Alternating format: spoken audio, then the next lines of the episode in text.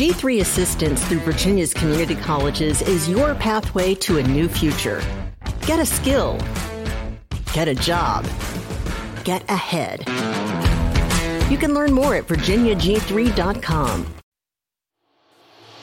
¿Conoces el sentido y propósito de tu masculinidad?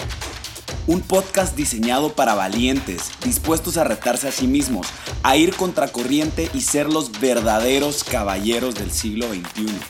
Es hora que tomemos cartas en el asunto y dejemos atrás las construcciones sociales que no nos definen.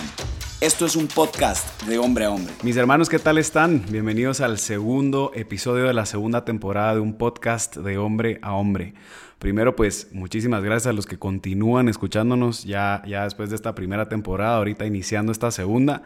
Como saben, pues me llamo Wipe Fernández y voy a estar acompañándolos hoy otra vez en un episodio más. Y la verdad es que el, el, el tema de hoy es un tema súper polémico, duro, así que les pido pues mucha empatía, mucha caridad al escuchar todo esto que les voy a compartir. Pero antes de empezar, primero pues quiero agradecerles a todos aquellos que ya se empezaron a suscribir a nuestro canal de YouTube como Hombre a Hombre.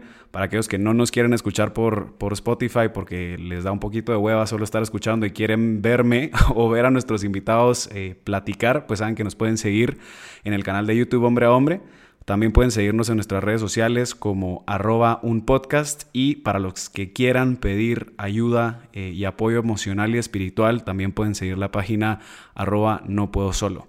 Entonces, para empezar con, con la grabación del día de hoy, espero, la verdad es que primero quería comenzar eh, bajando un poco mi estado de ánimo, ¿no? Le voy a bajar un poquito las, las energías y los nervios que traigo ahorita para hablar de este tema, porque creo que es un tema que requiere de mucha madurez hablar, es un tema que, que hay mucho dolor detrás, y sobre todo pues también es un tema que en mi caso forma parte de mi testimonio personal, ¿no? Entonces eh, yo sé que, que a cada rato les digo que me toca ventanearme en este tipo de podcasts, y la verdad es que lo hago de todo corazón, lo hago con la finalidad de de que muchos hombres y mujeres seamos mucho más conscientes de lo que está ocurriendo en nuestra realidad, ¿no? Y, y que muchos temas que como hombres callamos a veces son más comunes de lo que pensamos. Y la verdad es que cuando, estaba, cuando estábamos haciendo eh, más o menos el calendario de cuáles iban a ser las pláticas que íbamos a dar en esta segunda temporada, yo tenía muy adentro de mí esta, eh, como esta inquietud de querer hablar del tema pues del acoso sexual y del abuso sexual, ¿no? Como que decía, bueno, forma esto, a ver, no es ninguna sorpresa, ya varios de ustedes han escuchado mi testimonio que, que se encuentra en redes sociales, y si, si lo quisieran escuchar, pues con mucho gusto se los podemos compartir. Eh, pero en mi caso personal, que yo soy pues sobreviviente de, de abusos sexuales, de varios abusos sexuales con distintos abusadores desde muy pequeño, eh, sí considero que es algo que teníamos que hablar y que es algo que, que tenemos que levantar la voz al respecto, ¿no?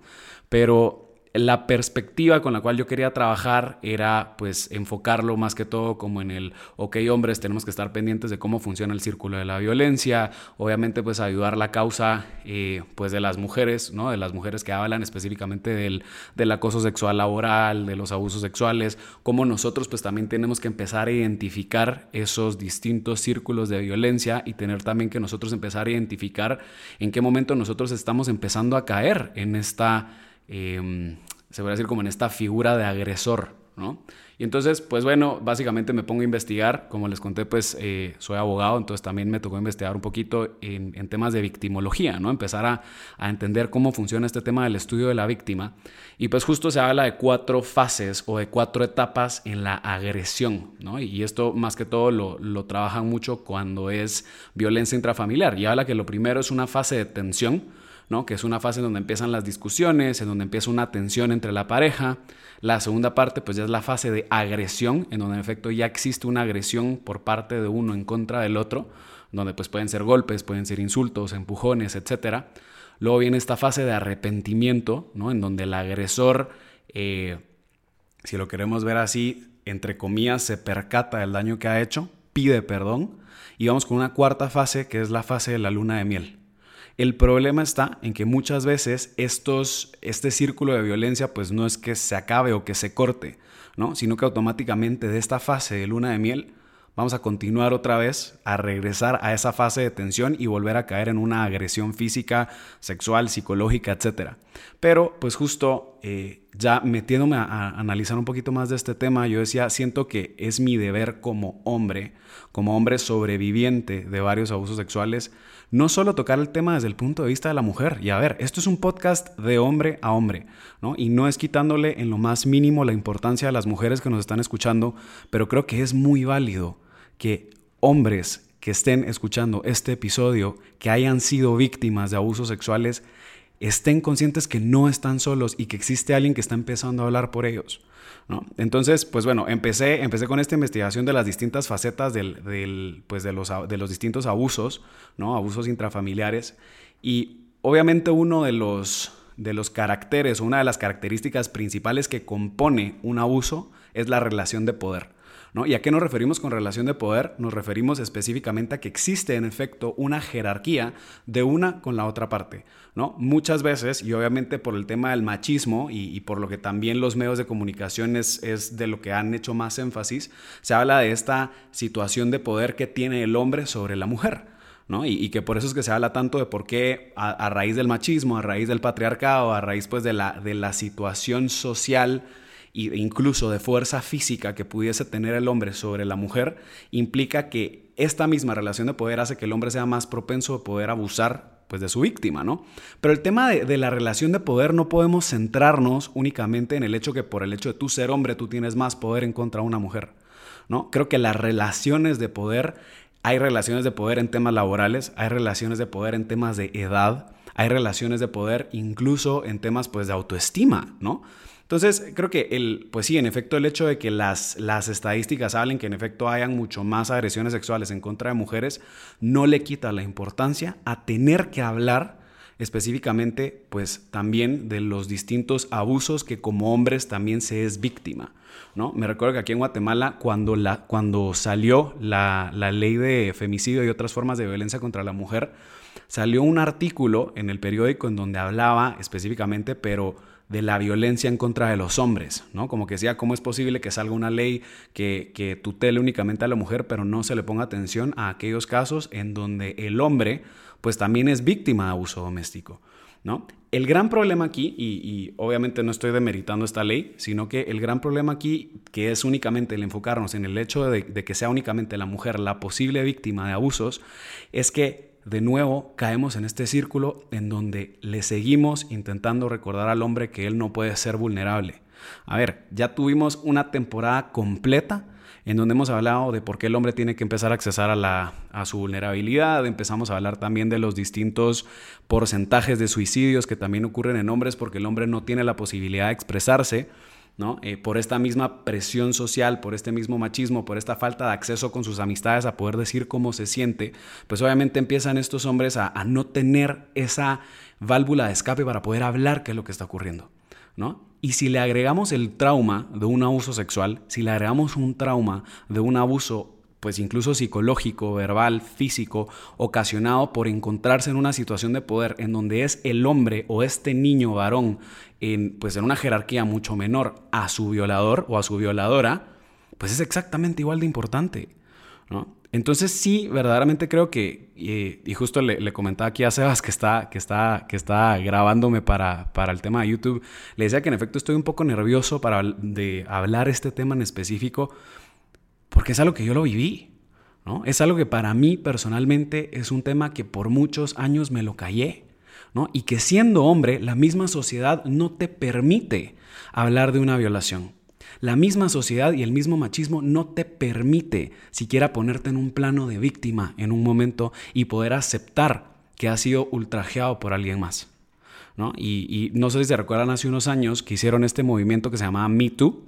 Eh, este movimiento empezó en Estados Unidos en donde se empezó a concientizar el tema del acoso y del abuso sexual en contra de mujeres.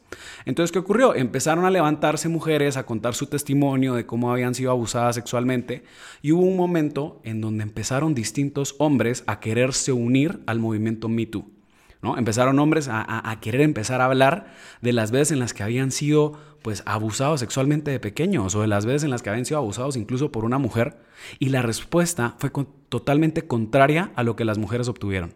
¿Por qué? Porque entonces estos hombres no solo rompieron el silencio de su abuso sexual, sino que aparte también fueron lamentablemente eh, pues lastimados, ¿no? Y, y fueron juzgados por otras comunidades, por comunidades de hombres, incluso por sus mismos amigos, llamándoles cobardes por quererse atrever a hablar de esos momentos de vulnerabilidad en donde ellos, en efecto, les tocó ser víctimas específicamente de esto, ¿no? Entonces sí siento un llamado personal como hombre a tener que hablar de este tema, porque yo también pasé por eso.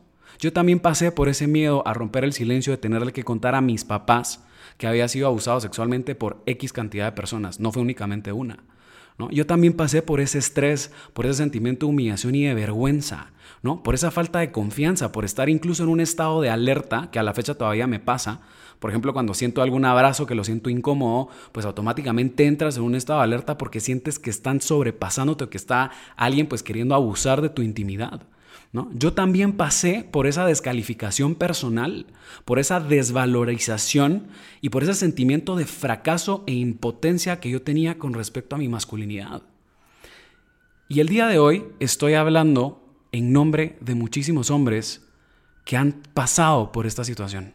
Créanme que, que a raíz de este podcast y a raíz de las distintas charlas a donde me han invitado y que estoy súper agradecido, he tenido la oportunidad de hablar de forma privada con varios hombres, incluso amigos cercanos míos, que, que en, en, en esta plática de, de qué, qué era lo que había ocurrido con sus vidas, etcétera, tomándonos una cervecita, me recuerdo que, que un amigo que quiero mucho, obviamente no voy a decir su nombre, eh, un amigo que quiero mucho, me recuerdo que estaba sentado al lado mío tomándose una cerveza y... Por primera vez en su vida, después de veinticinco años, o sea, por primera vez en su vida, a sus veinticinco años, aceptó que había sido abusado sexualmente por alguien, ¿no? Y lamentablemente, pues había sido abusado sexualmente por uno de sus, por un, por un amigo de la familia que tenía más o menos la misma edad, ¿no? Y, y él me contaba pues toda la situación, que es una situación muy fuerte. Eh, Y, y créanme que el, el verle la cara a este mi amigo, cómo se rompía en llanto, cómo se le salía por primera vez esta... esta Quisiera describírselos de alguna otra forma, pero era una mirada de vergüenza, era una mirada de humillación, era una mirada de, de una ruptura adentro de su vida, pero al mismo tiempo también era una mirada de, de liberación, ¿no? Porque finalmente se atrevió a ponerle palabras a aquello que él había vivido cuando era pequeño y que nunca en su vida se había atrevido, pues siquiera contárselo a sus papás, ¿no? Entonces, eh, de nuevo, igual me ha tocado otros casos en donde me escribió, eh, me escribió otro chavo de otro país y que me empezó a contar cómo él en el colegio había sido abusado sexualmente por distintos de sus compañeros, incluso que lo habían empalado con una escoba, ¿no? Y, y son hechos súper traumáticos que no puede ser posible que el mismo machismo no nos permita hablar al respecto de esto. El mismo machismo y esta misma presión a no podernos abrir y ser vulnerables y reconocer que hemos sido heridos hace que nosotros no nos atrevamos a hablar de un tema que es tan importante de hablar. ¿Por qué? Porque una herida de violación, una herida de abuso sexual te rompe por dentro, rompe tu identidad por completo, te rompen tu dignidad absoluta. Y qué duro es pensar que como hombre no tienes ni siquiera permiso de decir cómo te sientes. Qué duro que como hombre no tengas ni siquiera permiso a acudir por ayuda emocional cuando son completamente válidos estos pensamientos que está pasando por tu cabeza de culpa y de humillación.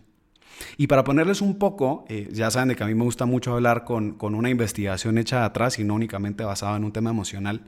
Estaba leyendo un reporte de Naciones Unidas en donde se afirma que, pues sí, una de cada cinco mujeres a, afirman ser pues, abusadas sexualmente en su infancia, pero uno de cada diez hombres también ha sido abusado en su infancia, ¿no? Por más de que, pues sí, en efecto, nos dobla la cantidad de mujeres que han sido víctimas de abuso sexual, el número sigue siendo importante, ¿no? O sea, es, es muy fuerte el tema de lo que estamos hablando, porque incluso me ha tocado tener conversaciones con hombres que se enteraron de mi testimonio y que me decían, Wipe, pero es que yo no entiendo por qué te consideras víctima, deberías de considerarte afortunado que tuviste relaciones sexuales.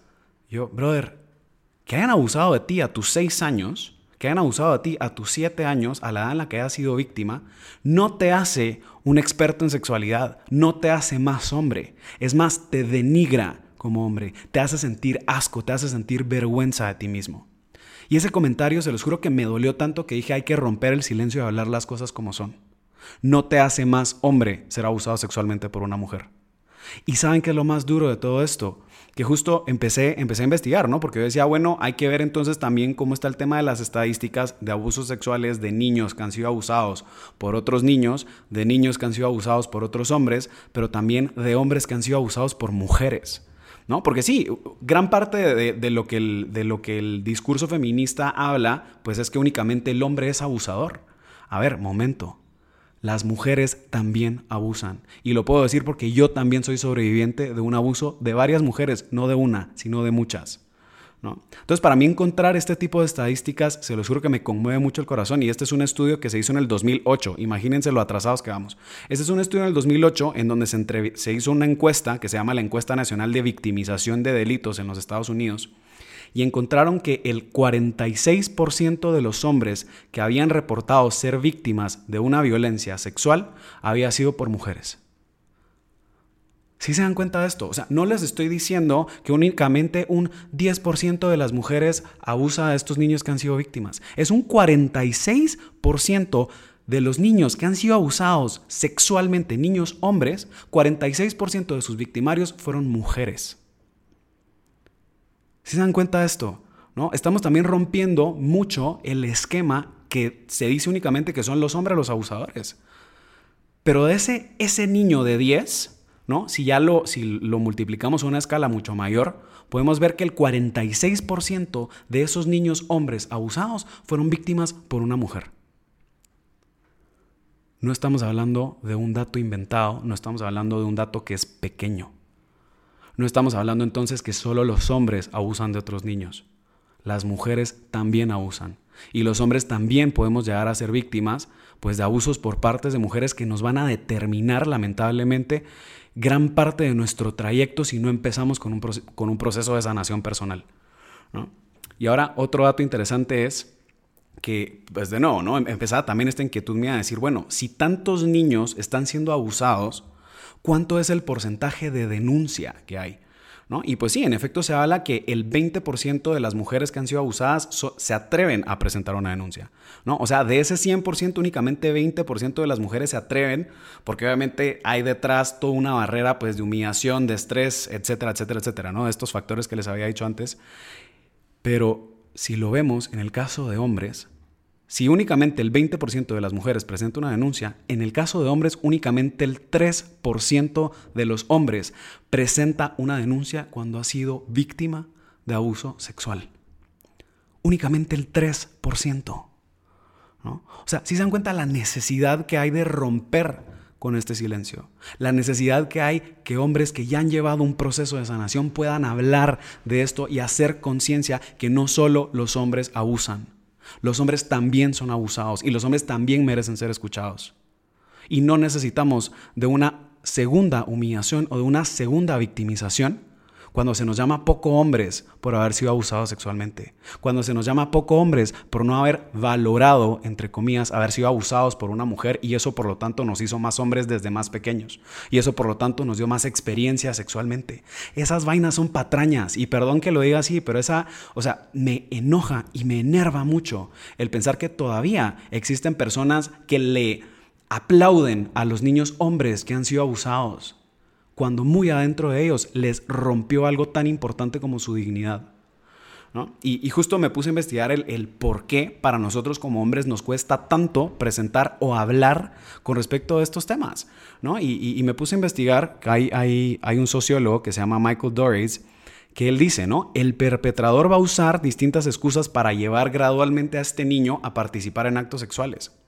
Esto lo que va a hacer es que va a dificultarle al menor a percatarse que realmente está siendo abusado y va a hacerle pensar que está participando voluntariamente en ese acto sexual. Y es aquí en donde empieza esta culpa interna que tiene este hombre, ¿no? Y, y yo sé y conozco varios casos de mujeres que también hablan cómo ellas se sienten lamentablemente partícipes en, en este tipo de, de abusos sexuales. Y como les digo, ahorita no me quiero enfatizar en las mujeres, que las amamos y que de verdad me duele el corazón también pensar que hay, pues, abusos en contra de ustedes. Pero en este momento hay que hablar y romper el silencio del abuso en contra de los niños, en contra de los niños varones, ¿no? Entonces se dan cuenta cómo en este caso a los niños varones, por el hecho de tener una erección, Porque de hecho esto también es una teoría penal, ¿no? Para los que somos abogados o los que están estudiando derecho, existe, existía una teoría antes que decía que al hombre no se le podía abusar sexualmente porque el hombre, si el hombre tenía una erección, eso significa que le estaba causando placer y que por lo tanto él no estaba siendo abusado.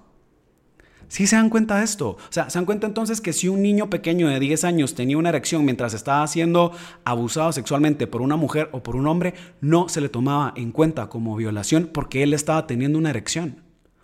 O sea, ¿sí se dan cuenta lo, lo, lo duro que es pensar entonces cómo a nosotros como hombres se nos ha devaluado en este aspecto? Al punto en el que si por tu misma biología tú sientes un placer sexual, aunque no sea deseado, automáticamente ya se está suponiendo que no es una violación y ya se está suponiendo que tú participaste voluntariamente en ese abuso sexual. Es completamente injusto, ¿no?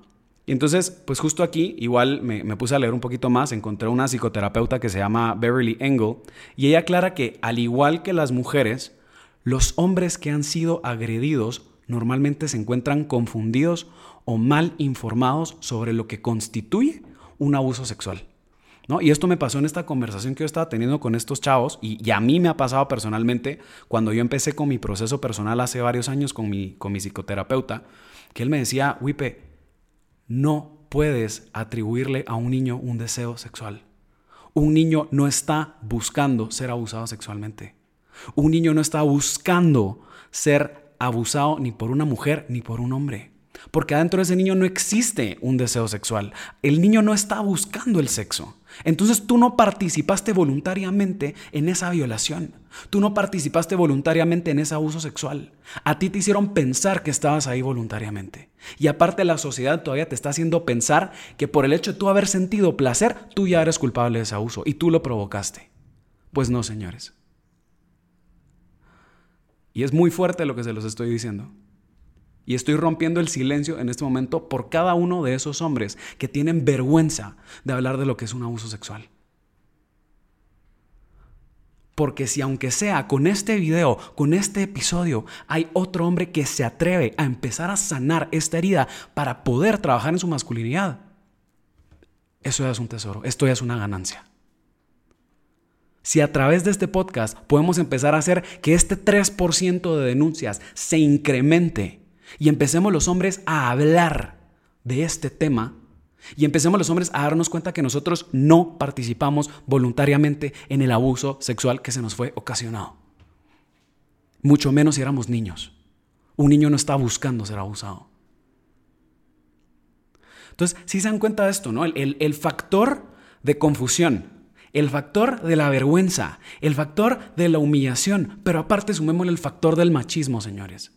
Por eso es que únicamente el tres por ciento de los hombres han atrevido a hablar de su abuso sexual, ¿no? Y se los juro que, que cada vez es mucho más doloroso el escuchar y el recibir mensajes de tantos hombres que por primera vez rompen el silencio conmigo, ¿no? Y, y no quiero sonar egocéntrico, de verdad, y agradezco mucho a los hombres que se están atreviendo a mandarme un mensaje a que por primera vez en su vida están hablando de este tema.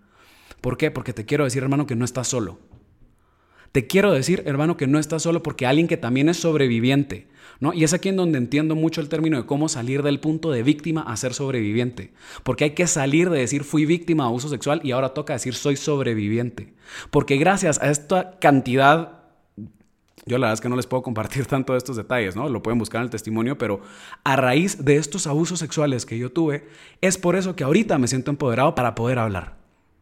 Pero es necesario sanar esa herida. Y para sanar esa herida, primero tengo que romper ese silencio, ¿no? Y uno de los temas que, esta, que esta, esta psicoterapeuta Beverly Engel decía es que los hombres les cuesta mucho más hablar del abuso sexual porque no quieren identificarse como víctimas. De nuevo, se recuerdan de que lo decíamos en otros episodios que el hombre no quiere sentirse víctima. El hombre no tiene permiso a sentirse débil. El hombre no tiene permiso a sentirse vulnerable. Entonces el hecho de él tener que aceptar que ha sido víctima de un abuso sexual implica que a él se le va a demeritar en su masculinidad. Es momento de empezar a romper este tipo de silencios, ¿no? Y, y ahorita creo que voy a cambiar un poco el, el mood de esto, porque el tema de los abusos sexuales cada vez es un poquito más complejo, ¿no? O sea, yo quisiera pensar que simplemente es una escala de blanco y negro, ¿no? Violador, no violador, abusador, no abusador.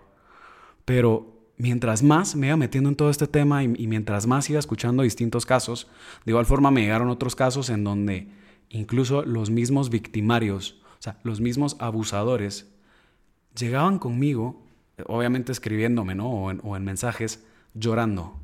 Llorando porque la culpa les estaba carcomiendo por dentro. Llorando porque no sabían qué hacer, porque obviamente entendían que ellos habían lastimado de alguien más, ¿no? Y muchas veces, y, y esto es algo, esto es algo muy fuerte, ¿no? Porque el, el tema de, de, de la situación en donde el mismo victimario entiende que está, o sea, que cometió un error, pero que este victimario automáticamente ya lo estamos tachando únicamente como el malvado de la película y no nos ponemos a entender la historia que hay detrás, ¿no? Me, me pusieron un caso de, de estos hermanos que abusaron sexualmente entre ellos, ¿no? O sea, un hermano abusó del otro y el otro abusó del otro, ¿no? Y yo decía, bueno, pues obviamente no es que sean malvados estos niños, ¿no? Es más, todos estos niños antes de ser victimarios fueron víctimas de alguien. ¿Por qué? Porque estos niños no estaban buscando el sexo, ¿no? Y muchas veces también ocurre que gran número de los que son abusadores sexuales tienen un pasado de abuso en ellos.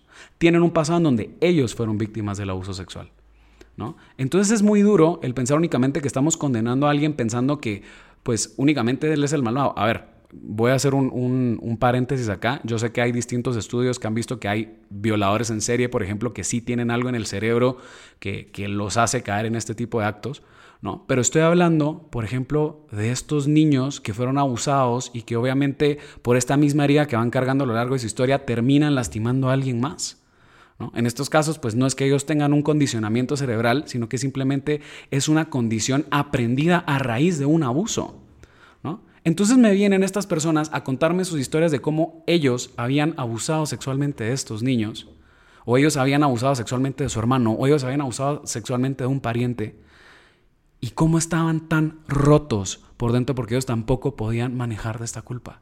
A lo que voy es, si nosotros hablamos de justicia, lamentablemente la justicia nunca termina de reparar.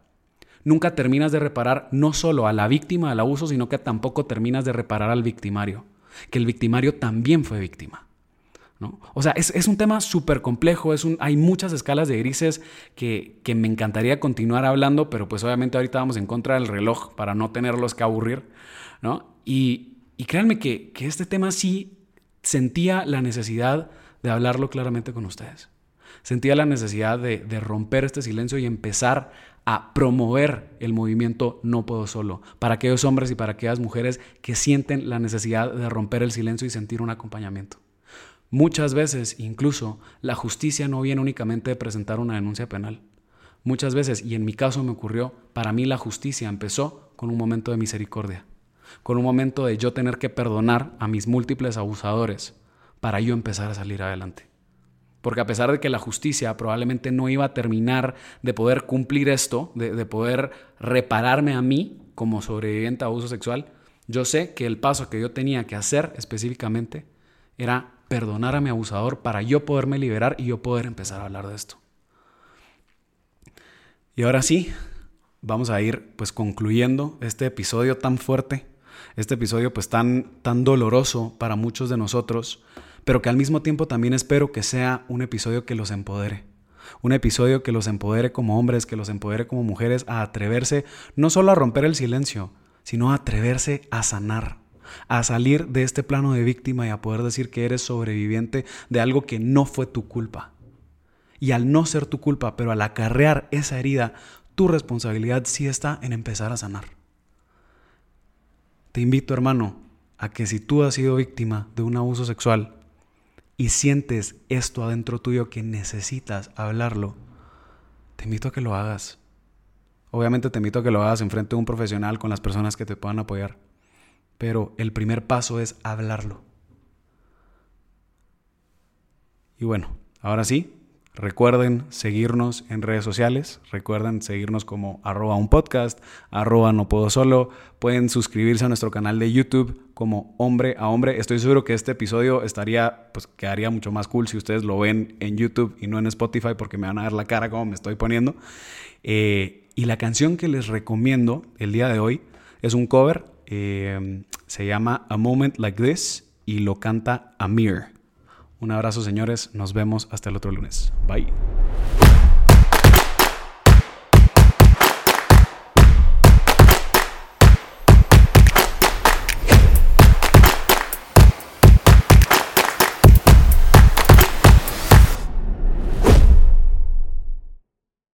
Mary redeemed a fifty thousand dollars cash prize playing Chumbo Casino online. I was only playing for fun, so winning was a dream come true. Chumbo Casino is America's favorite free online social casino. You, too, could have the chance to win life-changing cash prizes.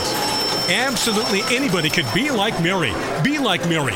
Log on to Chumbo Casino dot com and play for free now. No purchase necessary. Void where prohibited by law. eighteen plus terms and conditions apply. See website for details. The voice in the preceding commercial was not the actual voice of the winner.